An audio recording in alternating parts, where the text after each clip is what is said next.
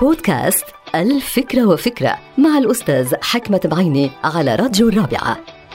العلاقات الدولية كالعلاقات الشخصية تتحكم فيها مجموعة شروط وأحكام لا يجوز على الإطلاق أنه نتجاوزها أو نتغاضى عنها ومنها طبعا شروط وأحكام الدبلوماسيه، الدبلوماسيه هي كما يقال في أروقة الأمم المتحدة هي فن الممكن أي فن الوصول إلى حلول ممكن تطبيقها على أرض الواقع، فالحلول التي لا يمكن تنفيذها على أرض الواقع تبقى حلولا نظريه لا قيمة لها إلا في مخيلة أصحابها، من هون يخطئ من يظن إنه الحلول الخيالية اللي بيطرحها بعض الناس على المتزوجين مثلا اللي عم بيعانوا مشاكل عاطفية أو مالية هي نصائح مفيدة بشكل دائم.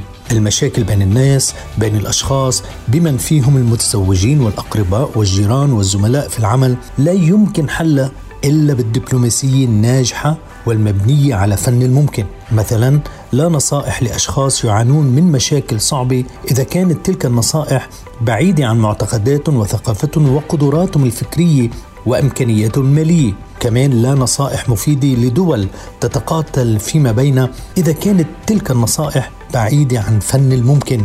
أي الفن الذي يحترم مشاعر الناس الاجتماعية والوطنية والدينية؟ انتهت الفكرة. هذه الحلقة مقتبسة من كتاب الفكرة وفكرة.